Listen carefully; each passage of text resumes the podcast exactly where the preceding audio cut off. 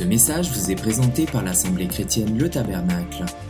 www.letabernacle.net Les temps que nous vivons ne sont pas des temps faciles. Ce sont même des temps très difficiles. On est, on est sur une poudrière. Parce qu'il faut que les choses s'accomplissent. Il faut que ces choses s'accomplissent, dit le Seigneur. Et puis, cette description de la fin des temps est une description qui est tellement réelle. Ce que nos frères nous ont laissé comme testament est, devient tellement réel sous l'éclairage de l'histoire humaine, et particulièrement celle de notre génération. On aurait dit que les apôtres ont été saisis en esprit, qu'ils ont eu un regard prophétique sur la fin des temps. Certainement, c'est ça. Parce que je me souviens que dans l'Écriture, il est dit, dans l'Apocalypse, c'était le jour du Seigneur, et soudain, une, porte fut ouverte dans le ciel. Et j'entendis l'Esprit me dire, monte. Immédiatement, je fus saisi par l'Esprit, dit Jean, et je montais en esprit. Et voici, je vis.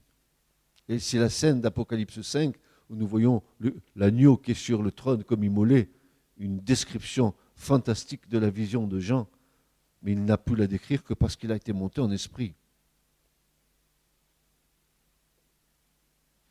Et tous les apôtres et tous les disciples ont reçu du Seigneur des choses qui sont très précises pour que nous qui arrivions à la fin des jours, à la fin des temps, nous soyons dans l'attente de voir la réalisation de ce qu'ils nous ont dit s'accomplir. En plus de ça, pour nous, ce sont comme des, balises. Ils nous ont tracé un chemin et ils les ont balisés comme une piste, une piste d'atterrissage d'avion. S'il n'y avait pas les balises, l'avion il, se plante, il ne va, pas, va pas au bon endroit. Mais les balises de, des pistes d'atterrissage, ce sont euh, les prophètes qui éclairent la voie qui vont nous amener jusqu'au jusqu'au but final. Et l'apôtre Pierre, vous savez ce fameux Pierre, qui a dit jamais je te laisserai Seigneur, jamais. Non, non, tu peux compter sur moi. Moi, Francis, moi, moi, Philippe, moi, Julien, jamais de la vie. Jamais de la vie, Seigneur. Mais non, c'est pas possible. On te connaît tellement bien, comment qu'on va te renier? Non, c'est pas possible. Oh, tu sais, Pierre, mon brave Pierre. Pour ceux qui ont des coqs, vous savez que si le coq il chante trois fois le matin, tu vas me renier trois fois? Oh, ben, penses-tu, Seigneur? Non, non. On me met sous la torture, je dirais pas non. Oui, oui, Pierre, t'inquiète pas, Pierre. Ça, c'est l'homme. Mais Pierre nous dit des choses extraordinaires. Il a beau être un homme de la même nature que nous, n'est-ce pas Il a reçu du Seigneur des choses magnifiques qu'il veut nous transmettre. Il nous dit ceci dans 2 Pierre 3, versets 3 à 4. Il va nous dire, sachant tout d'abord ceci, qu'au dernier jour, ou peut-être plutôt à la fin des jours, dans une succession dans le temps, que des moqueurs, ah, à la fin des temps, il va y avoir des moqueurs. Des moqueurs, ça veut dire des railleurs, des persifleurs. Que ces gens viendront marchant dans la moquerie selon leur propre convoitise. Ça veut dire selon leur propre désir. Le, ce désir pour ce qui est défendu, pour la luxure, tel est le mot en grec, en disant, mais où est la promesse de sa venue? Car depuis que les pères se sont endormis, toutes choses demeurent en même état dès le commencement de la création. Ils ont l'air de dire que depuis la création jusqu'à maintenant, les pères nous ont dit des choses, mais euh, c'est toujours dans le même état.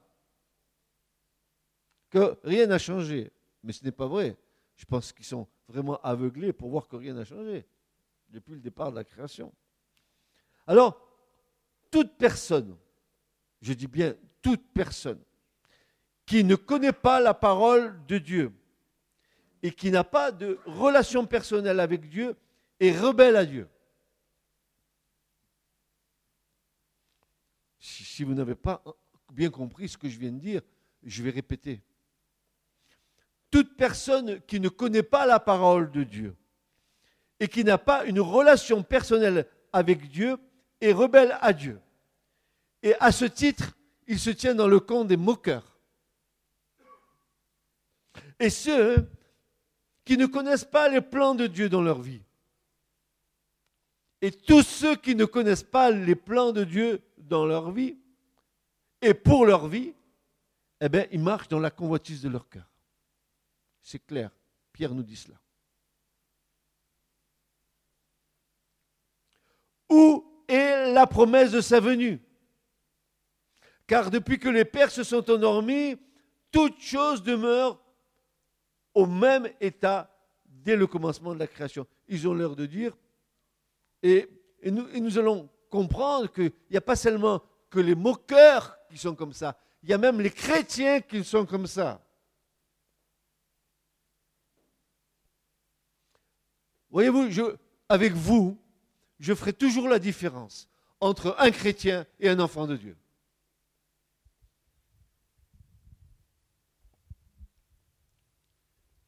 Le chrétien se noie dans le veau d'or du christianisme. Et le veau d'or, c'est l'uniformité. Et Dieu n'est pas un Dieu d'uniformité, Dieu est un Dieu de diversité. L'enfant de Dieu n'est pas un chrétien. L'enfant de Dieu, c'est un enfant qui est né du Père. Chrétien, je ne sais pas ce que ça veut dire.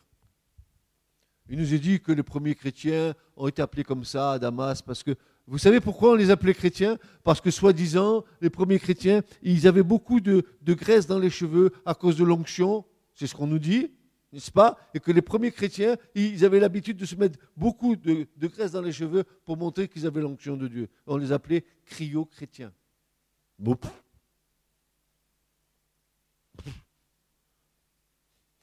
Peux acheter une tablette de beurre, te placer sur la tête, c'est pas pour autant que tu auras l'onction de Dieu dans ta vie. Prends pas du beurre salé, c'est mauvais pour les cheveux. Quelle différence nous avons vu au départ, sachant tout d'abord ceci qu'au dernier jour ou à la fin des jours, et je voudrais ce matin faire la nuance entre la fin des jours et la fin des temps.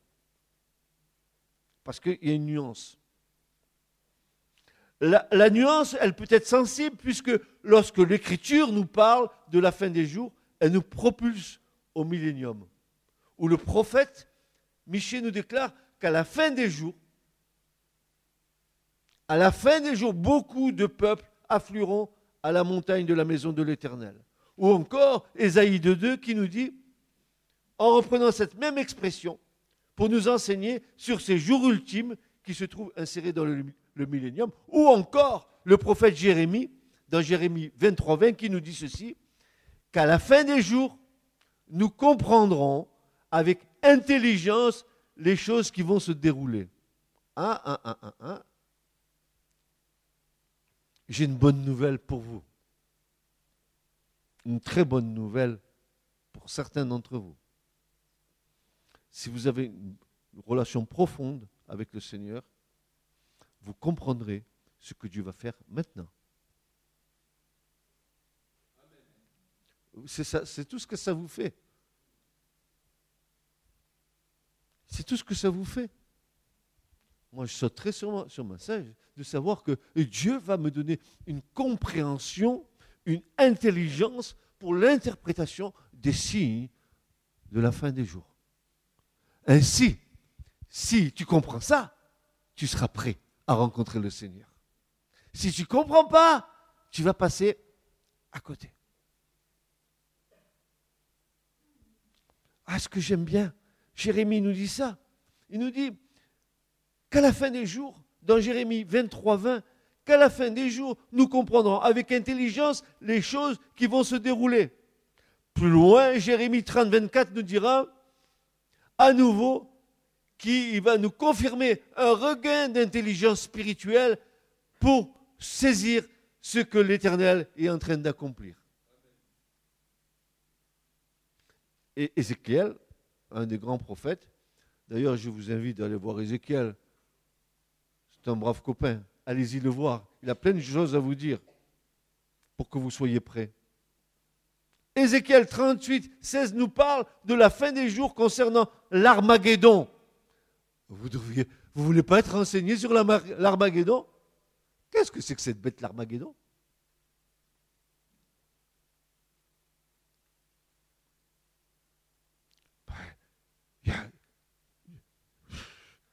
Il y a une description par le prophète de des événements qui vont se passer. Et si, si Dieu nous accorde de l'intelligence pour les choses qui vont arriver, alors nous allons saisir les événements qui vont se dérouler sous nos yeux ébahis. Ézéchiel nous parle de la fin des jours concernant l'Armageddon, donc nous pouvons en conclure que ces moments, ce sont les moments ultimes en termes de jours de ce que vit la Terre. En fait, la fin des jours, c'est les derniers événements de l'histoire de l'humanité. La fin des temps, ce n'est pas pareil.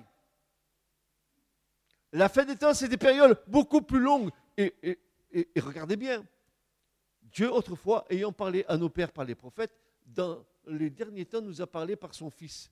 Donc les derniers temps ont commencé depuis que Jésus est remonté auprès du Père.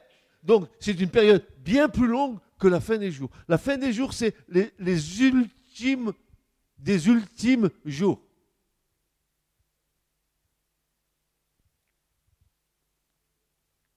Et Pierre nous dit,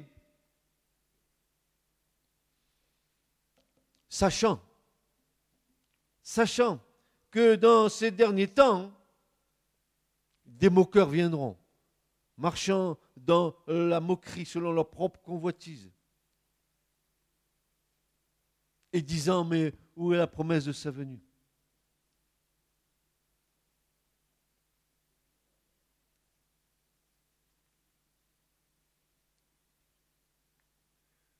Et dans Hébreu 1.2, ce verset que je viens de vous citer, où il est dit que dans les derniers temps, Dieu nous a parlé par le Fils, le mot hébreu, het en hébreu, pour l'expression de la fin des temps, nous annonce une époque, une saison, donc un temps beaucoup plus long que la fin des jours. Sachez que la fin des temps a commencé depuis que Jésus est venu à la croix, qu'il a fait l'œuvre, qu'il est remonté auprès du Père, et nous vivons depuis la fin des temps. Mais la fin des jours, c'est autre chose. Dans le monde où nous vivons actuellement, il y a même étrangement des chrétiens qui disent ces choses arriveront un jour, mais pas maintenant. Pas maintenant. Non. Ça a toujours été comme ça. Ils sont tellement les sens aiguisés au monde qui discerne plus ce que Dieu est en train de faire. Car est-ce que Dieu nous a laissé, franchement, est-ce que Dieu nous a laissé sans information? Honnêtement, frères et sœurs, si nous sommes sans information, c'est parce que nous ne prenons pas les bonnes informations là où nous devons les prendre. Mais où nous les prenons? Ben, À la source de la parole.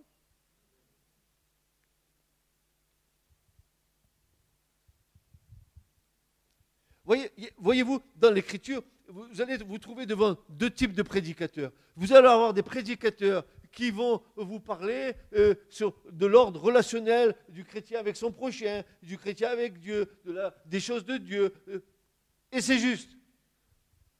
Mais de l'autre, vous avez des, gens qui vont vous prêcher avec une, vision aiguisée des temps que nous vivons. Moi, je veux et je désire de tout mon cœur que nous soyons informés des temps que nous vivons. Pourquoi? Pour que nous ne soyons pas surpris.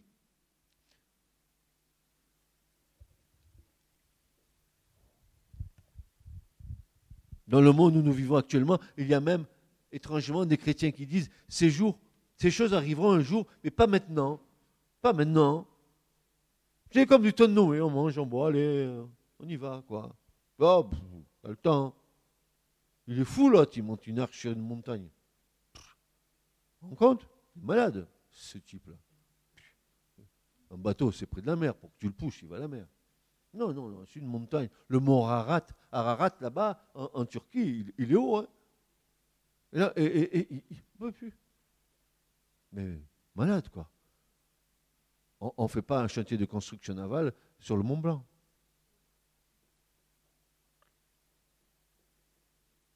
Car les choses sont pareilles comme du temps de nos pères et de nos grands-parents. Mais ici, Pierre s'adresse à l'Église car ceux et celles qui n'appartiennent pas à l'épouse ne disent pas où est la promesse de sa venue. Au contraire, ceux qui appartiennent à l'épouse disent Ah, où est la promesse de sa venue? Et l'Esprit et, l'Esprit et l'Église disent Ah, Maranatha, viens Seigneur Jésus, viens Mais ça devrait être le cri de notre cœur. Mais viens Nous en avons marre de ce monde. Viens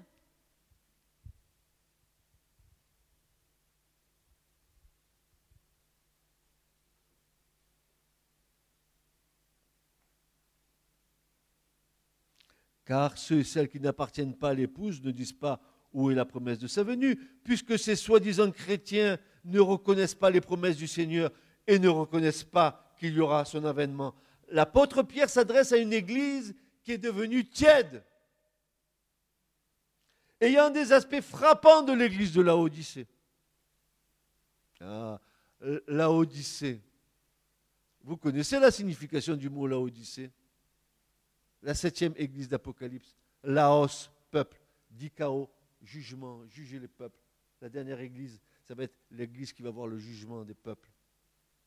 La Odyssée. C'est notre Église, c'est la dernière, c'est la septième. Il n'y en aura pas d'autres. Et alors, comment est cette Église? Mais qu'est-ce qu'elle est belle Elle est tiédasse.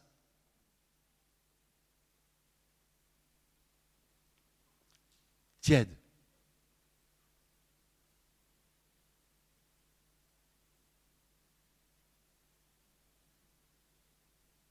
Pourquoi sommes-nous tièdes? Y a-t-il un surplus de connaissances qui fait que ce surplus de connaissances euh, nous, dit, nous dit que nous avons acquis une certaine connaissance et que c'est suffisant? Mais ma connaissance, même des choses de Dieu, ne vaut rien si je ne la vis pas.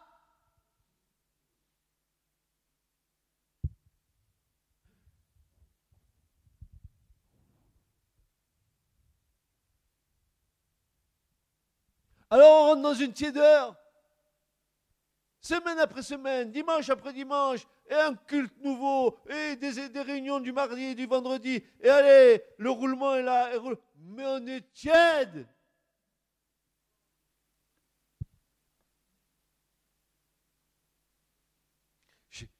Jésus a désiré vivement allumer un feu en nous. C'est pour ça qu'il dira, je préfère que tu sois ou froid ou bouillant, mais pas tiède.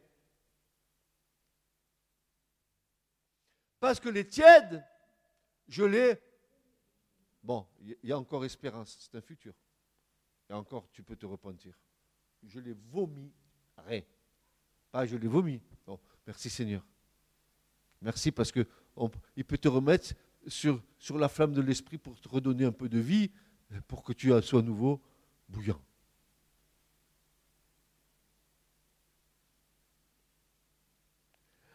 L'apôtre Paul, Pierre s'adresse à une, église qui est devenue tiède, ayant des aspects frappants de l'église de la Odyssée.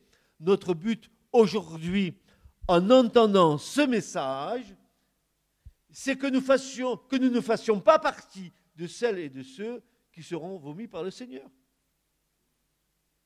Ces derniers chrétiens ayant la, la forme de la piété,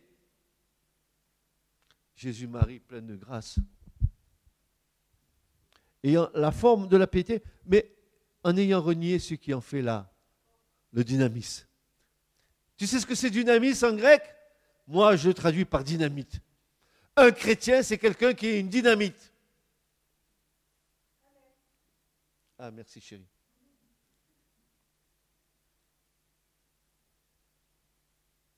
Dynamis, dynamite. Pas un Bouillant. Mais ça mais ça ne se fabrique pas. Ça se développe dans la relation avec le Seigneur. Ayant la forme de la piété, mais ayant renié ce qui en fait la force, c'est-à-dire une foi vivace. Pas une foi fadasse, une foi vivace. Dans le Christ ressuscité. Et moi, je souhaite qu'après avoir entendu ce message, lorsque nous sortirons de ce lieu, nous ne serons pas froids, mais bouillants, et que nous aurons laissé la tiédeur au vestiaire de l'église. Il y a une chambre là-bas, si vous laissez votre tiédeur, allez-y, laissez-la. Parce qu'ici, il faut des bouillants. Il faut des cocottes minutes qui sifflent.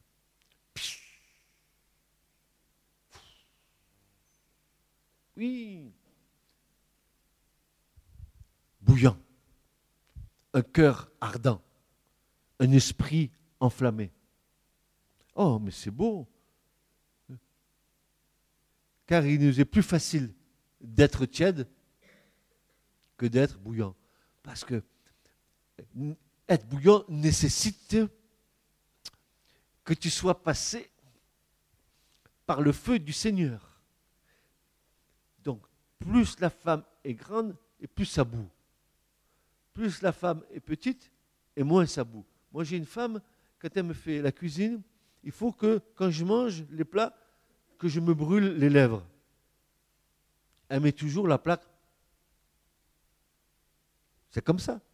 Le café, c'est tu lui laisses la langue. Tu fais pas gaffe si c'est elle qui fait ça. Mais attention, frères et sœurs. Moi, je parle du bouillonnement de l'esprit en nous. Comment le Saint-Esprit va bouillonner en nous, frères et sœurs? Dites-moi. Comment? Plus l'Esprit du Dieu voit notre désir d'être agréable à Dieu, notre désir de vivre une relation plus profonde avec Dieu, plus le Saint-Esprit va nous animer de sa flamme.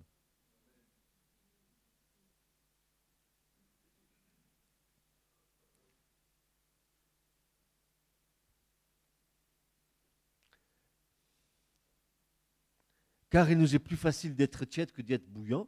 Être bouillant, c'est un don de soi pour le Seigneur, c'est avoir soif. C'est bramer comme la biche auprès des courants d'eau. C'est-à-dire d'avoir une âme qui brûle de soif pour Dieu. C'est ce que David disait, psaume 42. Mon âme brûle de soif pour le Dieu très haut. Est-ce que tu en es à ce stade? Est-ce que tu es euh, au stade que ta vie brûle pour le Seigneur? Mais c'est la condition sine qua non pour être agréable à Dieu. Non pas BCBG. Bon chic, bon teint, bon chrétien. Bien sous toutes les coutures. Irreprochable quant à l'apparence. C'est pas ce que Dieu veut. Il veut un feu brûlant dans ton cœur. Quand tu tombes amoureux ou amoureuse et que c'est vraiment l'amour de ta vie, tu as vu comment ton cœur, ça brûle, ça brûle. Et regarde bien, ça brûle, et ça brûle, et ça brûle. Regarde bien, ça brûle tellement que quand ton futur époux te donne un, rendez-vous, mais mon pauvre, tu as vu comme tu te pomponnes, tu as vu comme tu es toujours prête à l'avance alors que d'habitude tu es en retard, tu as, vu que tu te fais plus, et tu, tu en avance. Tu ne veux pas louper le rendez-vous? Et pourquoi maintenant, avec le Seigneur, notre relation avec lui, nous faisons fi de tout ça. Est-ce que ce n'est pas devenu une petite religion en toi quand tu viens à, la réunion? Est-ce que tu viens parce que tu es enamouré de Jésus, ou tu viens parce que le pasteur a dit que le mardi, il y avait réunion?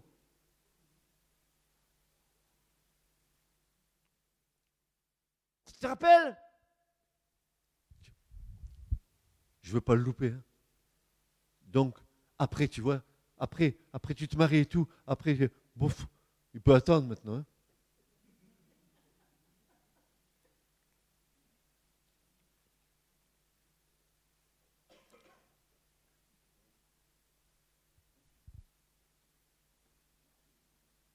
Ce que je te reproche, dit le Seigneur, c'est que tu as perdu la flamme de ton premier.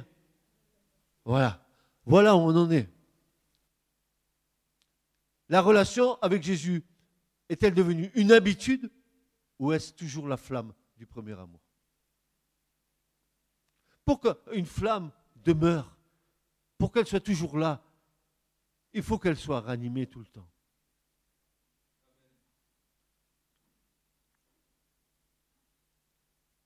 Être bouillant, c'est d'avoir une âme qui brûle de soif pour Dieu. Être tiède, c'est nager entre deux eaux. Vivre de compromis. C'est un, mélange de chair et d'esprit. C'est un arrangement dans mon planning personnel où la programmation de mes activités terrestres est en harmonie avec mes activités spirituelles j'équilibre les choses. Mais non, c'est tout toute ton âme, toute ta force et tout ton esprit. Sinon, que dalle. Donc le but de ce message, c'est n'est pas de nous conformer à la réalité des choses, mais à la vérité des choses. Pas à la réalité, à la vérité. Tu, tu répètes avec moi, n'est-ce pas Que euh, ce n'est pas nous conformer à la réalité des choses, mais à la vérité des choses. Notre train-train quotidien nous noie dans la réalité des choses et nous pousse et nous incite à nous conformer à cette réalité présente. Mes frères et sœurs, cette réalité peut changer à tout moment. Nous devons plutôt adhérer à la vérité des choses plutôt qu'à la réalité des choses. Car la vérité, elle, elle demeure éternellement, elle est immuable. L'enfant de Dieu base sa foi sur le roc, sur celui qui est immuable. Et où trouve-t-on cette immuabilité si ce n'est que dans la parole du Dieu vivant et vrai, cette semence incorruptible, parole vivante et permanente de Dieu, car elle, lui, demeure éternellement. Alors j'ai fait un jeu de mots, elle, lui. Vous savez pourquoi je dis elle, lui? Parce que euh, lui, c'est elle, elle c'est lui. Ah, il est fou, lui. Non, il n'est pas fou, lui. Elle, c'est la parole et lui, c'est le Christ. Alors, le, Christ et elle, il est la parole et la parole, c'est le Christ. Donc, elle, lui. Elle, lui. D'ailleurs, vous, les grands biblistes, hein, n'est-ce pas, les gens érudits, n'est-ce pas, qui lisez votre Bible depuis tant et tant et tant et tant d'années, eh bien, euh, si vous regardez l'Écriture, euh, je ne sais pas, moi, des fois, je suis surpris parce que je lis. À un moment donné, il nous est dit dans Hébreu, Hébreu euh, euh, chapitre 4, il me semble, oui, c'est ça, si je ne me trompe pas. L'auteur des prêtres aux Hébreux va dire Car la parole de Dieu, elle est vivante, elle est opérante, elle est énergique, elle est tranchante. Et à la fin, il va dire Et c'est à lui que nous devons rendre compte. Il commence par elle, la parole, il finit par lui. Pourquoi? Mais un professeur des écoles dirait, mais, non, c'est pas, ça ne s'accorde pas. Là, tu as fait une faute de français. Mais non, c'est parce que lui, il n'est pas fou. Nous, on est fous, mais pas lui. Lui te dira, mais non, je commence parce que la parole de Dieu, elle est vivante, mais la parole de Dieu, c'est lui. Ah bon, qui c'est lui? Ben, C'est la parole. Eh ben, et qui c'est la parole? Ben, ben, C'est lui.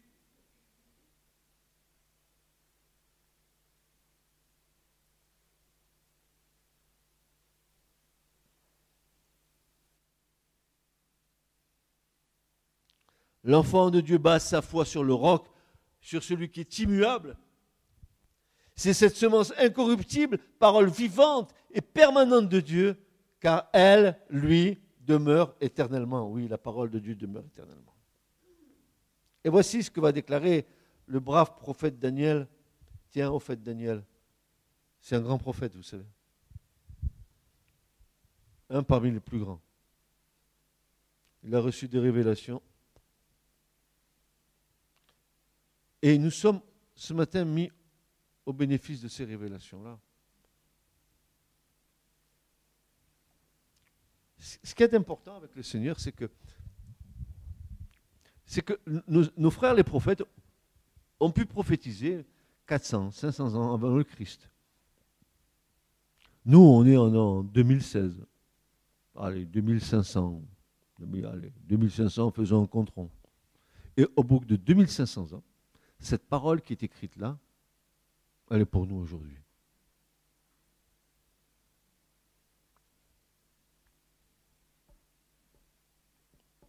Mais vous vous rendez compte ce qu'ils ont, ils nous ont transmis?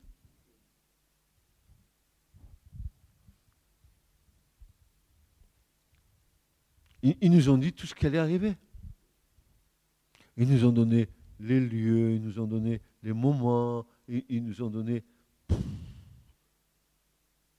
Ils nous ont dit, ah, vous savez, eh pendant le millénium, le monde animal va devenir herbivore. Ah bon? Eh oui, parce que pendant le millénium, le lion, il va manger la paille avec le bœuf. Ah, un lion qui mange de la paille? Normalement, un petit gnou, c'est pas mal ou une petite impala qui passe par là, c'est bien pour un lion. Non, non, il va, il va se coucher avec le bœuf à côté, il va manger de la paille pendant le millénium. C'est-à-dire que euh, la nature va de revenir herbivore, comme dans l'Éden. Que c'est beau. Rendez compte, ce, ce, que, ce, ce qui nous ont transmis, ça c'est Isaïe. Mais cherchez. Oh Cherchez et vous trouverez. Franchement, frères mais c'est une loi spirituelle. Si vous cherchez de tout votre cœur, Dieu se laissera révéler.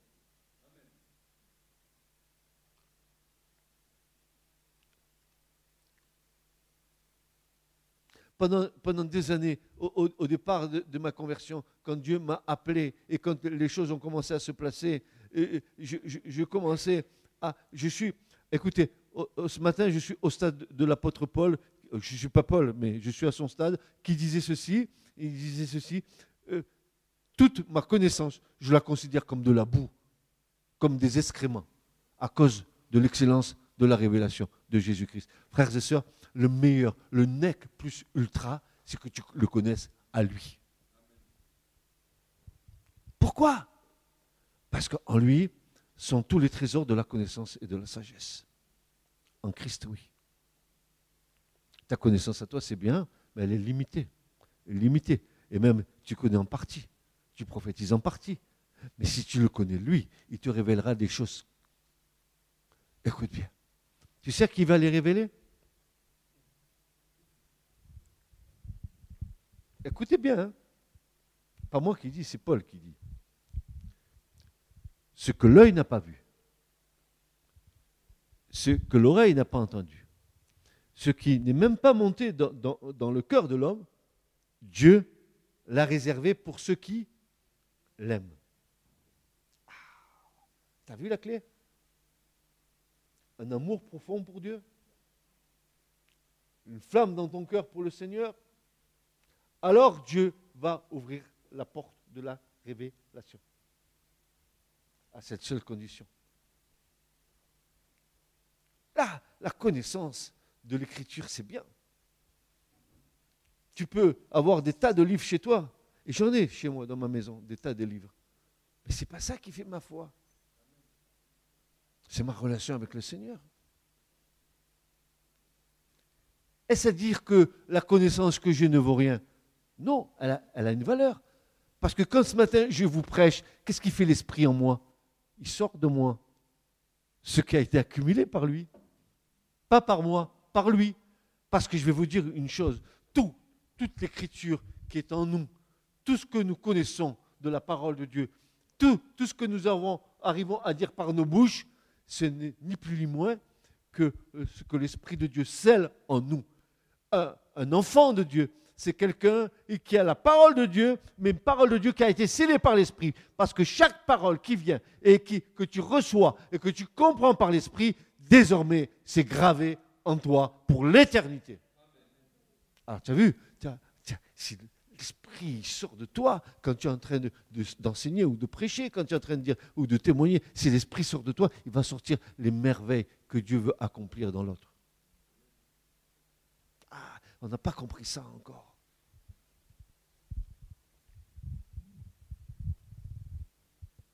C'est pour ça que Paul disait, ouais, bon, ok, je considère tout comme de la boue. Il avait fait toutes ses études au pied de Gamaliel.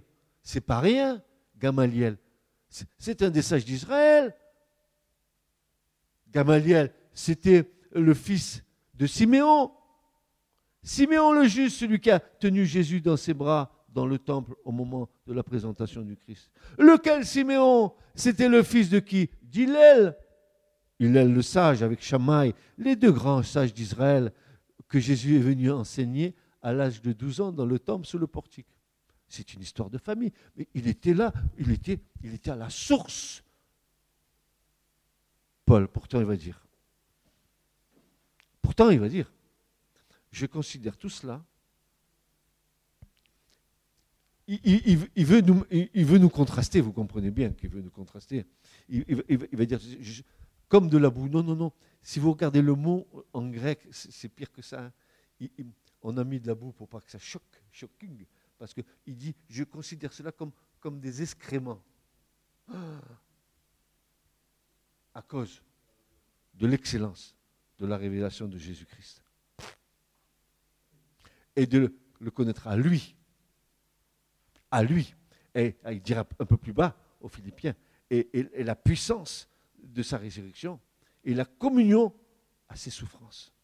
Si Dieu moins je puis atteindre, dit Paul,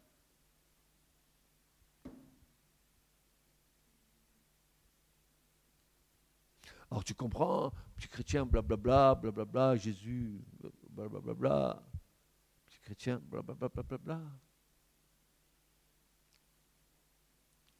Ah, tu as compris Tu ne peux pas te sauver si tu ne parles pas en langue. Tu as compris compris la bêtise religieuse, humaine? Tu as compris les doctrines d'église?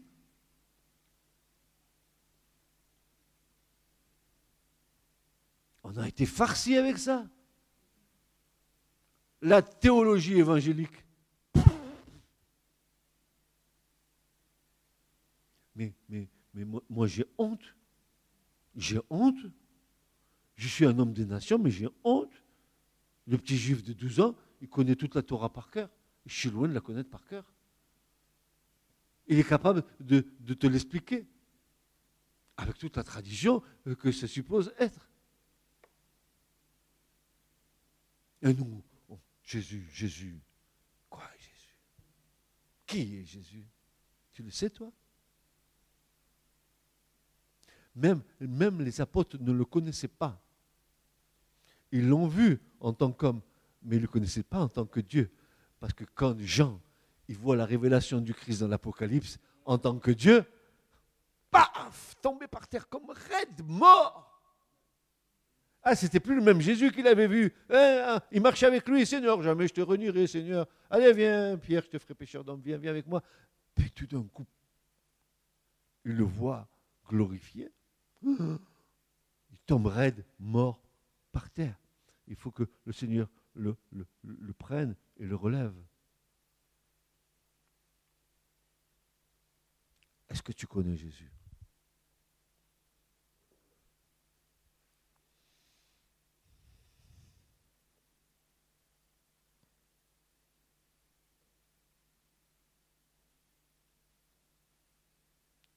Et Daniel dit, en Daniel 8, 19, il va dire ceci, il dit, voici, je te fais connaître ce qui aura lieu à la fin de l'indignation, car un temps déterminé sera la fin. Et il nous sera possible de savoir quand sera ce temps de la fin, car dans ce passage, nous allons lire ce qui nous est affirmé, que les choses cachées sont à l'Éternel, notre Dieu, mais que les choses révélées Qu'est-ce que ça veut dire révéler? Vous savez ce que ça veut dire révéler? Il y, a, deux mots. Un mot en hébreu, c'est gala. Et un mot euh, en, grec, apocalypto, ça veut dire euh, euh, révéler, ça veut dire on, on lève le voile sur quelque chose qui était caché.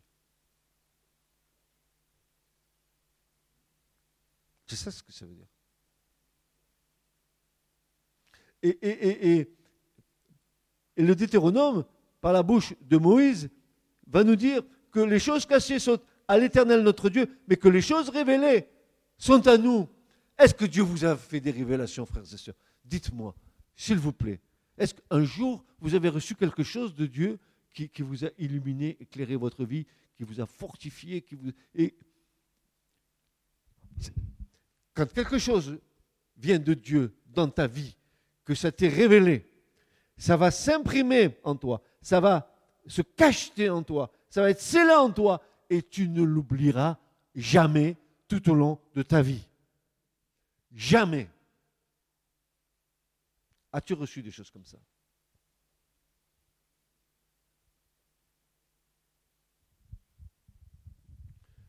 Dieu nous les a révélées. Mais qu'avons-nous fait de ces choses? Les avons-nous étudiées? Avons-nous sondé les Écritures qui rendent témoignage de ce que Dieu veut nous révéler Nous devons nous intéresser à tous les livres de la Bible, car la parole prophétique eschatologique contient 27% de l'ensemble de la parole de Dieu.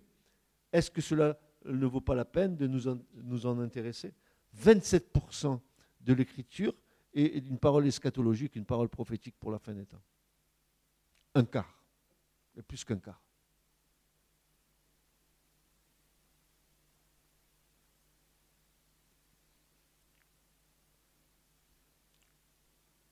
Ésaïe, Jérémie, Ézéchiel, Daniel, Michée, Joël, Osée, Sophonie, Agé, Abdias, Jonas, tous les prophètes ont prophétisé pour la fin des temps. Est-ce que vous savez ça? Mais on, sait même, même, vous savez, tous les Palestiniens là, qui sont en train de réclamer l'indépendance pour la Palestine, mais le Seigneur leur a dit ce qui allait arriver hein, pour eux.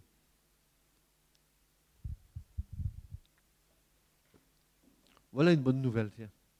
Ne vous inquiétez pas pour Israël. Car le Dieu d'Israël, c'est quelque chose, hein, je peux vous le dire. C'est pas n'importe quoi. Et lui, l'a annoncé. Ah oui. Puis il nous a annoncé de belles choses. Hein.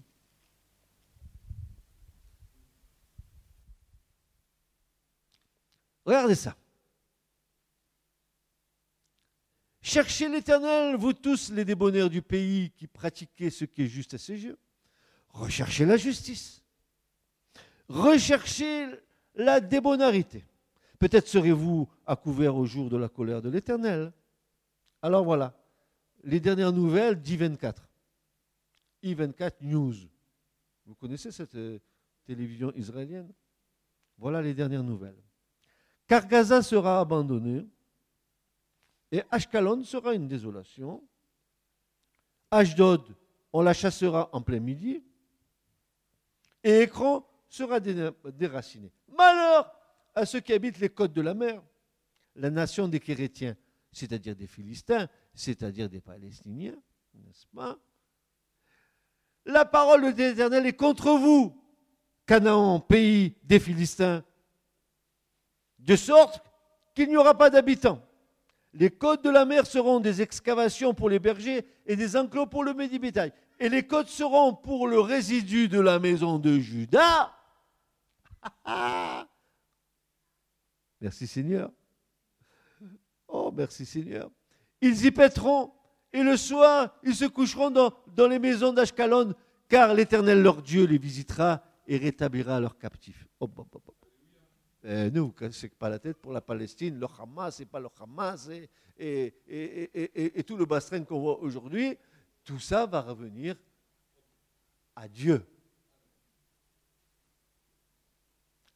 Ashkelon, Gaza, toutes ces choses, frères et sœurs, qui, sont l'objet de grands combats aujourd'hui. Mais tout ça, ça appartient à Dieu.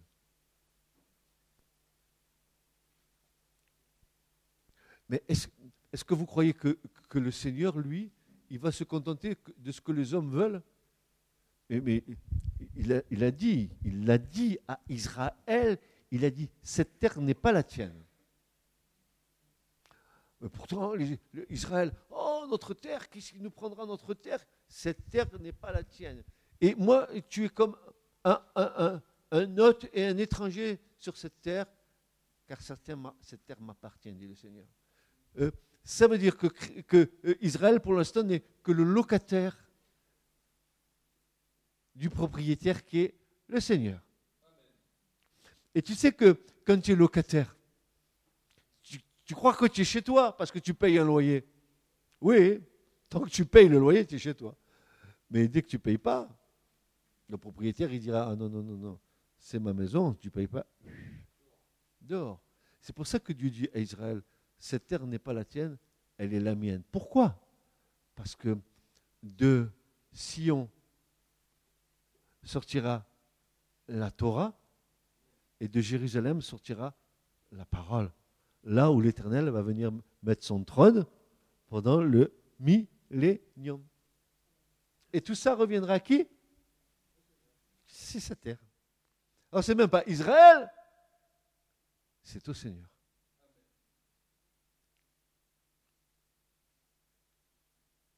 Les, Israélites croient que c'est leur terre. C'est une grande grâce que Dieu leur a fait de leur laisser en gérance sa terre. Vous avez vu ce qu'ils en ont fait quand même. C'est pas, pas, mal. Euh, aujourd'hui, à la Knesset, on est prêt à, voter une loi en faveur des lesbiennes, des, homosexuels, etc. Hein? Ah, vous n'avez pas vu l'information? Oui, en Israël. Hein? Alors que l'Écriture dit. Hein alors tu comprends, les orthodoxes, ils commencent à, se tirer les, les, les, les autres, ils commencent à se tirer la barbe.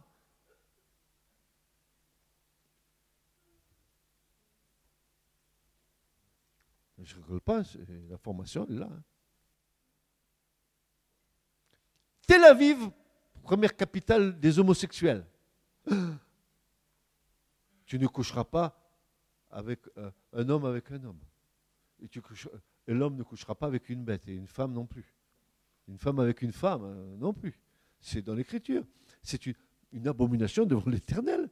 Et, dans la terre de Dieu, Israël se permet de faire ce que euh, les, commandements de Dieu lui interdisent. Que va-t-il se passer? Mais chaque fois qu'ils ont fait ça, ils en ont pris un coup derrière la tête. Ils sont partis en déportation combien de fois? Mais là, qu'est-ce qu'ils vont prendre maintenant avec tout ça? Qu'est-ce que vous croyez que c'est l'Armageddon? Et qu'est-ce que vous croyez que c'est que l'Antichrist, si ce n'est qu'un moyen dont Dieu se sert pour accomplir sa justice? Frères et sœurs, vous et moi ne voulons pas mourir bêtes.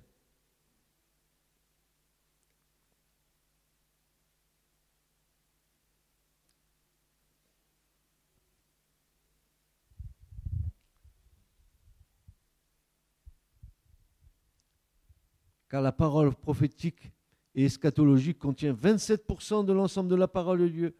Est-ce que cela vaut la peine de nous en désintéresser? 27 paroles de la parole de Dieu sont des promesses.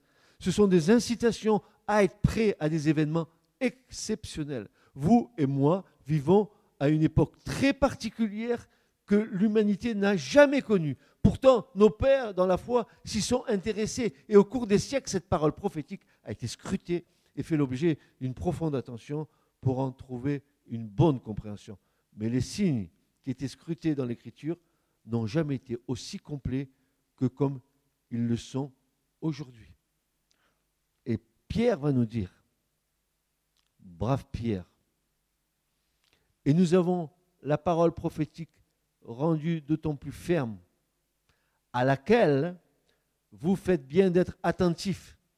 Ça veut dire, vous, feriez bien de fixer votre esprit, de concentrer vos pensées et, et appliquez-vous, attachez-vous à cette parole prophétique comme à une lampe qui brille dans un lieu obscur. jusqu'à ce que le jour ait commencé à luire et que l'étoile du matin se soit levée dans vos cœurs, sachant ceci, premièrement, qu'aucune prophétie de l'Écriture ne s'interprète d'elle-même, car la prophétie n'est jamais venue par la volonté de l'homme, mais de saints hommes de Dieu ont parlé, poussés par l'Esprit Saint.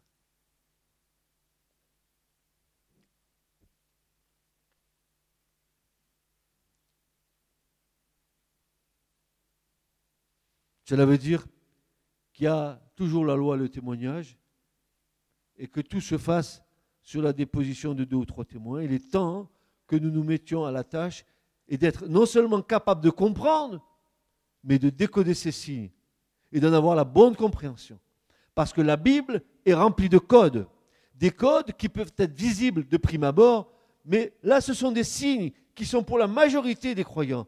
Mais, mais il y a une minorité de croyants qui en veut davantage, et Dieu a préparé ses codes, ou plutôt ses révélations pour eux, selon ce qui est écrit, ce que l'œil n'a pas vu, et ce que l'oreille n'a pas entendu, ce qui n'est même pas monté au cœur de l'homme, ce que Dieu a préparé pour ceux qu'il aime, mais Dieu nous l'a révélé par son esprit, car l'esprit sont toutes choses, même les choses profondes de Dieu.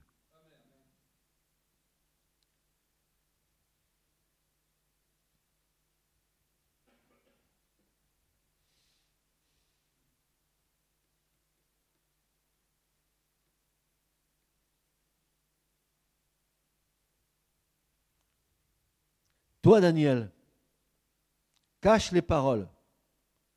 Ça veut dire, tiens les secrètes. Et celle oppose un saut. Le livre jusqu'au temps de la fin. Plusieurs courront, ça et là. La connaissance sera augmentée. Mais pas seulement une connaissance telle que nous comprenons, parce que le mot hébreu d'arat, en hébreu, veut dire connaissance, mais aussi sagesse, compréhension, discernement le peuple de Dieu aura du discernement à la fin des temps. Ben, je l'espère. Il, aura de la compréhension. Ben, je l'espère. Comment euh, allons-nous avertir l'Église de ce qui va arriver si Dieu ne nous l'a pas révélé? Honnêtement, frères et sœurs. Et, pourquoi nous insistons sur ces choses? Parce que les temps sont courts.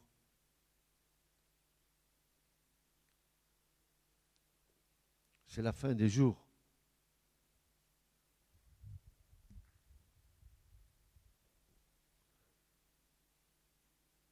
Da'at, connaissance en hébreu, qui ne signifie pas simplement connaissance, mais aussi sagesse. Mais, mais d'où vient cette sagesse qui animera les saints? D'où vient cette sagesse qui nous sera donnée à vous et à moi? D'où vient-elle? Il sortit de là et vint dans son pays. Et les disciples le suivaient. Et le sabbat étant venu, il se mit à enseigner dans la synagogue. Et plusieurs, l'ayant entendu, étaient dans l'étonnement. Mais d'où viennent ces choses à celui-ci? Mais quelle est cette sagesse?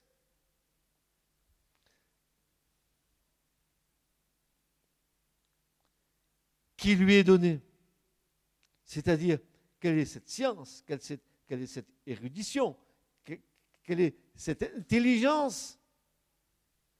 Qui lui est donnée? Et, d'où vient que de tels miracles s'opère par ses mains.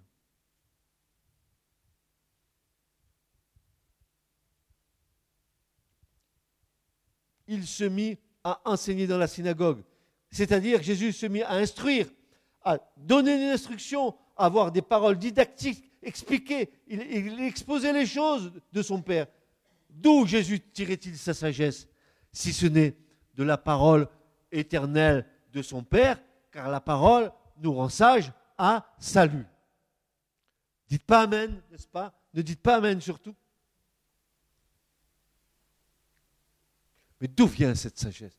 D'où tire-t-il cette sagesse? Mais d'où vient cette sagesse? Vous savez, on peut se rendre compte au bout de tant d'années que notre cheminement, ça a été un petit cheminement. Une petite broutille religieuse. Oui, peut-être qu'on a eu une, rencontre avec le Seigneur au départ, mais tu as vu jusqu'où on s'est enlisé. Donc quoi en s'est enlisé? D'où vient cette sagesse? Mais si tu veux avoir de la sagesse, sois rempli de la parole. Et la sagesse qui vient de la parole donnera instruction à ceux qui sont autour de toi, qui te côtoient. Tu, auras le bon conseil, tu, auras la bonne direction pour ton frère ou ta soeur. Tu, tu, leur montreras le chemin où il faut marcher. Marcher par ce chemin-là. Pourquoi? Parce que c'est la parole qui nous éclaire. Ta, parole, ta parole n'est-elle pas une lumière sur mon sentier? Dit le psalmiste, psaume 119.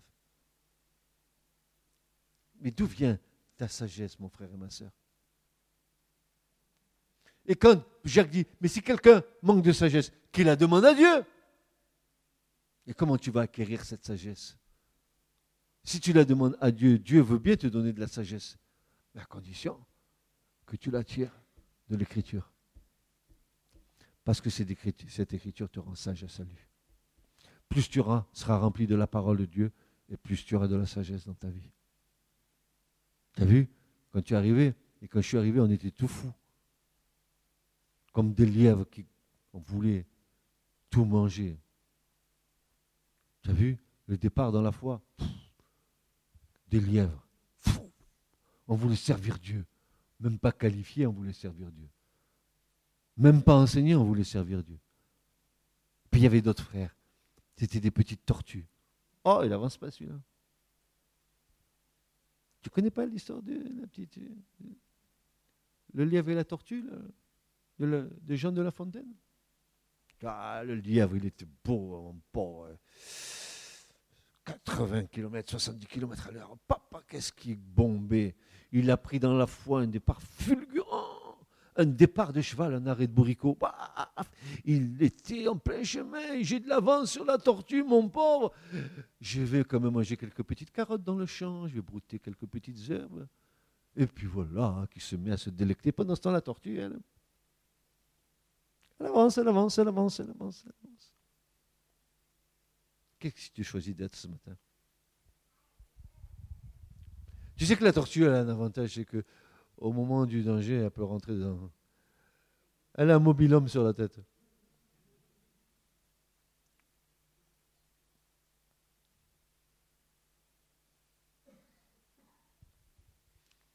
Tous ceux que j'ai vus partir comme des fous dans la foi, ils se sont tous arrêtés en chemin.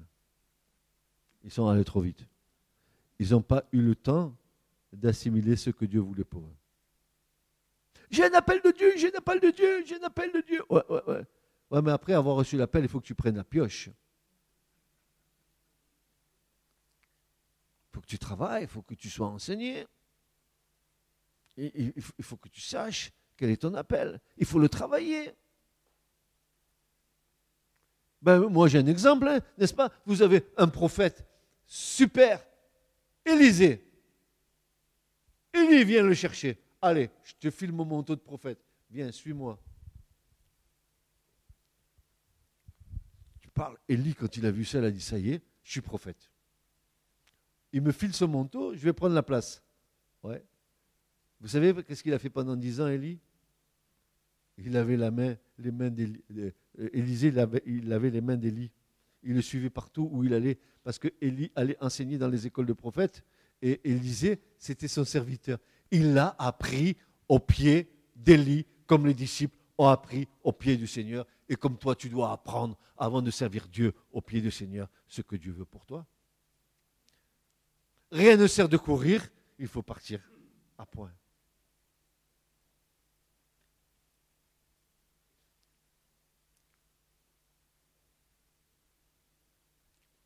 Toi, Daniel, tiens ces choses cachées. Celles-les, parce qu'elles vont être révélées au temps de la fin. Nous y sommes. Nous y sommes. Maintenant, est-ce que tu es saisi? Est-ce que tu es saisi par l'importance des temps que tu vis? Est-ce que tu es saisi Est-ce que euh, ta, curiosité spirituelle va t'amener à, avec l'aide de l'Esprit, à, découvrir les choses que Dieu est en train de faire. Si c'est ça, si tu es dans cet état d'esprit, alors certainement tu seras une trompette que Dieu va utiliser pour avertir. Mais si tu te contentes de vivre ta foi, n'est-ce pas euh, Une foi, je sais pas, c'est pas que c'est une foi commune, une, foi banale, une, foi religieuse. Alors non, ça va pas marcher. Ça ne va pas marcher, mon frère, ma soeur, ça ne marchera pas. Ça ne peut pas marcher. Dieu le révèle à ceux qui l'aiment. Mais pour, pour, pour, avoir ce, mouvement de l'esprit en toi, pour, pour, être dans, l'ordre de la révélation, mais il faut que tout ton esprit soit focalisé sur ça.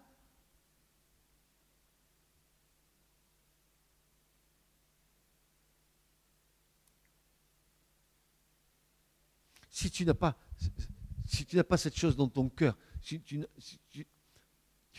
comment, vous faire passer ça?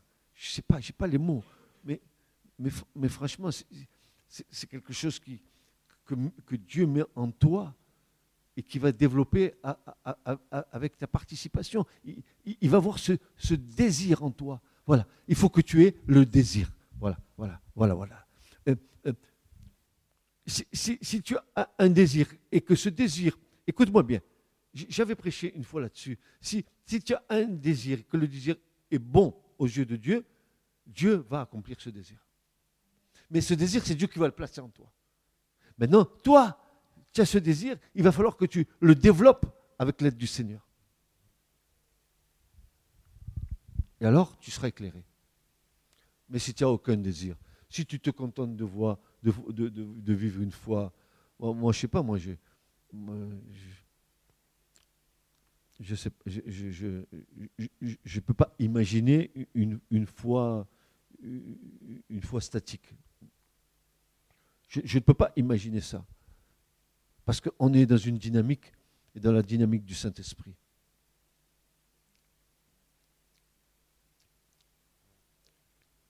Et j'avais vu chaque fois excusez-moi, mais je vais terminer par là, mais chaque fois, à la fin de chaque église, Jésus va dire aux églises que celui qui a des oreilles entende quoi? L'Esprit dit qui? À qui? À l'église. Qui c'est l'église? Ok. Alors, euh, que celui qui a des oreilles. Ah, mais je vois, tu as deux oreilles, mon frère. Toi aussi, non? Oh, Philippe. Toi, tu as des oreilles de Martinique, non? C'est spécial, c'est un peu comme ça. Mais il a des oreilles. Tu entends, hein, Philippe?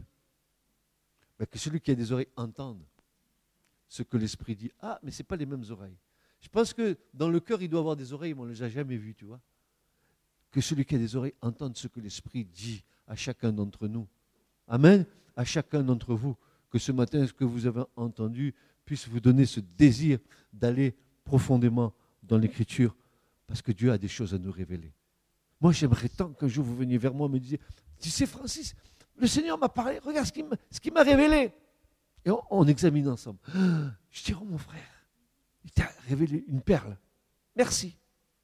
Moi, j'aimerais ça. Vous non? Mais ce n'est pas nos montagnes de livres qui vont nous révéler ces choses même nos dictionnaires bibliques, nos dictionnaires hébreux, grecs, tout ce que tu voudras, c'est très bien, tout ça c'est bien. Oui, c'est bien. Je ne dis pas non, oui, c'est bien, mais c'est bien mieux la révélation de l'Esprit. Moi, je vous le dis cent fois, mille fois, mille, dix mille fois mieux, quoi. Parce que tout d'un coup, tu vois, euh, on le regardera, si le Seigneur le permet, dimanche prochain, mais j'espère, oui, si le Seigneur le veut. Euh, mais il y a des choses où, toi et moi, on, était il y a 20 ans en arrière, on était chez nous euh, assis devant notre, Bible et on était sur un passage et on lisait, on disait, je le lis, mais je pense qu'il y a quelque chose de plus là-dedans. Bon, ok, j'ai lu. 20 ans après, tu reviens, tu lis, tu dis, ah, ça, c'est le cas de ma femme. Le premier jour, le deuxième, le troisième jour, tu verras, il te donnera la vie, oser. N'est-ce pas? Ma femme, elle a été poursuivie par un verset pendant des mois et des années. Des années Elle me cassait la tête avec ce verset. Oser. Et elle a osé me casser la tête avec ça. Mais c'est vrai. Mais c'est une grosse révélation. Moi, je ne comprenais pas à l'époque. Je dis, mais arrête. Elle ouvrait la Bible, je ne sais pas comment elle se débrouillait, elle tombait toujours sur le même verset. Elle avait beau la fermer, sa Bible. Elle ouvrait, elle tombait dessus chaque fois. C'est vrai ou pas, Yves? Et pourtant, c'est une grosse révélation qu'il y avait dans ce passage-là. Mais à l'époque, rien compris, mon pauvre. Rien compris. Pourquoi? Parce que je n'étais pas encore, ni elle, ni moi, en état de le comprendre. Mais Dieu est en train de nous fixer notre attention sur quelque chose, parce qu'un jour ou l'autre, il nous parlerait. Et ça s'est passé. Tu vois, il n'y a rien d'anodin avec le Seigneur. S'il y a des choses que tu ne comprends pas, mais que ça t'interpelle, que tu es interpellé dans ton cœur, que c'est quelque chose que, qui, ça fait, comme on dit, ça fait tilt. Alors, fais attention parce que le Seigneur, il va, te révéler quelque chose. Pas aujourd'hui, peut-être demain, peut-être peut dans 20 ans. T'inquiète pas. Mais à un moment donné, ça va te sortir à la figure comme, comme, comme ton nez au, milieu du visage. Tac Et ça va devenir compréhensif. Amen. Ce message vous a été présenté par l'Assemblée chrétienne Le Tabernacle. www.letabernacle.net